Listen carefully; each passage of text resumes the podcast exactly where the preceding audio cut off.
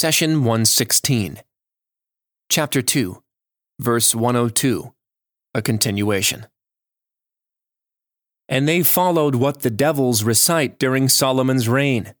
And Solomon did not turn faithless, but it was the devils who were faithless, teaching the people magic, and what was sent down to the two angels at Babylon, Harut and Marut. And they would not teach anyone without saying, We are only a test so do not be faithless. But they would learn from those two that with which they would cause a split between man and his wife, though they could not harm anyone with it, except with Allah's permission. And they would learn that which would harm them and bring them no benefit, though they certainly knew that anyone who buys it has no share in the hereafter. Surely, evil is that for which they sold their souls, had they known. Chapter 2 verse 102. God Almighty created the universe in balance and harmony, so that no one creation can transgress over the other. Let's clarify this point with an example. Suppose that there was a village, and none of its residents owned a gun. Life in the village would be in balance because no single person can have extraordinary power over another. But if one resident among the villagers had a gun, even if he or she claims that it is to defend his home and village, then balance would start to shift. If the armed person exploits this weapon to intimidate, gain control, or impose royalties over his fellow villagers, then balance and justice are disturbed and life becomes miserable. So when you read in the verse that it was the devils who were faithless, teaching the people magic, and what was sent down to the two angels at Babylon, Harut and Marut. The logical question is to ask why would God send such harmful knowledge? Why would He send angels to teach people and jinn magic to work together and create havoc? We answer that Allah tests His creation and gives them trials. Sometimes these trials are in the form of good and bounty, while other times they are in the form of hardship and evil. God says, Every self will know the taste of death. We tempt you with evil and with good as a trial, and to us you will return. Chapter 21, verse 35. Some people claim that God is testing us so he would know who is corrupt and who is upright. But this could not be further from the truth. God is our Creator, and He is all knowledgeable, all aware of His creation. So why does He test us? He tests us so we may bear witness against ourselves. No one can come on the day of resurrection and say, Lord, if only you had given me a chance, I would have followed the right path. Take the example of schools all over the world conducting exams for their students. Are the teachers who taught these students all year long unaware of what their students know? Do they intend to obtain this knowledge through the exam? Of course not. Any good teacher can tell you who will ace the test, who will fail, and who will struggle well before the exam is given. Testing is important because it presents the evidence to the students themselves. If a student fails the test and then comes to argue, all the teacher has to do is point to the test result. On the other hand, if the exam was not conducted, then every student can claim that he or she deserves high grades and honors. That brings us back to the verse where God presented the Israelites with a test, a chance to gain knowledge that, at first glance, would give them unfair advantage, a chance to work with and subject the jinn. Keep in mind that jinn and devils are created from fire, and thus carry some of the traits of fire. They are swift in movement and competent in changing forms. When a person learns this type of magic and subjects jinn to his will, he or she may initially claim that it is only to spread good and peace in the world. But this sort of advantage encourages transgression and the spread of injustice.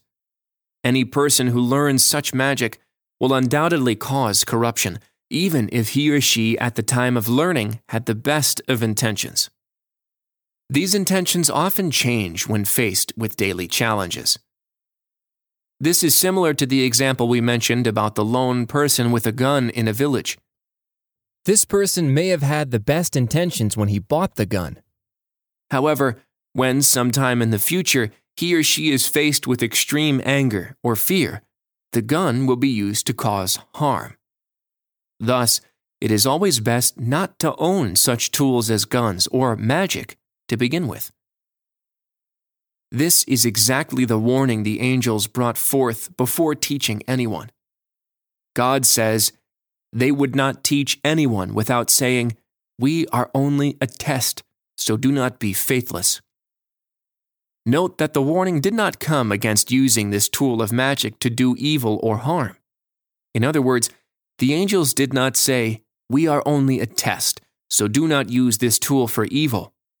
Rather, their warning was general, indicating that no one can control him or herself from abusing such knowledge.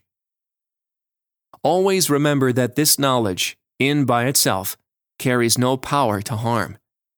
Allah kept this in his hand. He says, though they could not harm anyone with it except with Allah's permission. Therefore, if you suspect that things are out of balance, you should always seek refuge in God from those who use such tools to cause harm. This fact is often ignored by those who suspect that they have been affected by magic. They go from one sorcerer to another looking for a solution they seek the help of fortune tellers and psychics. Allah, who holds the keys to all benefit and all harm, taught us to say, Say, I seek refuge with the Lord of daybreak, from the evil of what he has created, and the evil of evening darkness when it overspreads, and from the evil of the witches who blow on knots, and from the evil of the envious one when he envies. Chapter 113, verses 1 through 5. Take a look around you to those who practice fortune telling, witchcraft, and the like. You will see the darkness and wretchedness in their faces. Are they rich? Is their life free of problems? Did this knowledge benefit them in any way? God answers, And they would learn that which would harm them and bring them no benefit though they certainly knew that anyone who buys it has no share in the hereafter. For all these reasons, you should not occupy yourself in reading about or seeking this type of knowledge. You may think to yourself that learning magic will help you do good or achieve a certain task, but rest assured that at some point it will lead you to spread evil. It is as God described it an act of disbelief. He says, and they would learn that which would harm them and bring them no benefit, though they certainly knew that anyone who buys it has no share in the hereafter. Moreover, the jinn often rebel against those who seek their aid and cause them to suffer all sorts of torments and afflictions, as mentioned in the following verse. Certain men from among mankind used to seek refuge with certain men from among the jinn, but they only misguided them further chapter 72, verse 6. Let us take a few moments here to talk about the two angels, Harut and Marut, who were sent to teach people the magic of working with and subjecting the jinn. There are many stories out there, even in some books of tafsir, the study of the Quran, claiming that Harut and Marut are fallen angels and claiming that they committed sin and spread evil we answer that angels are a creation that do not disobey God.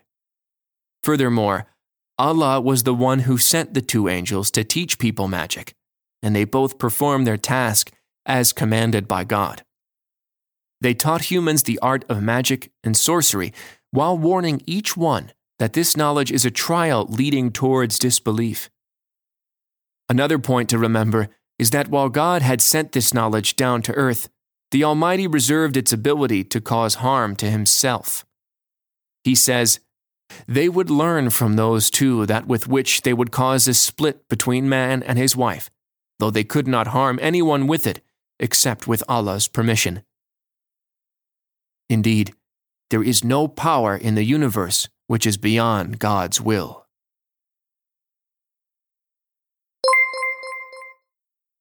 The messenger said, My Lord, my people treat this Quran as something to be ignored.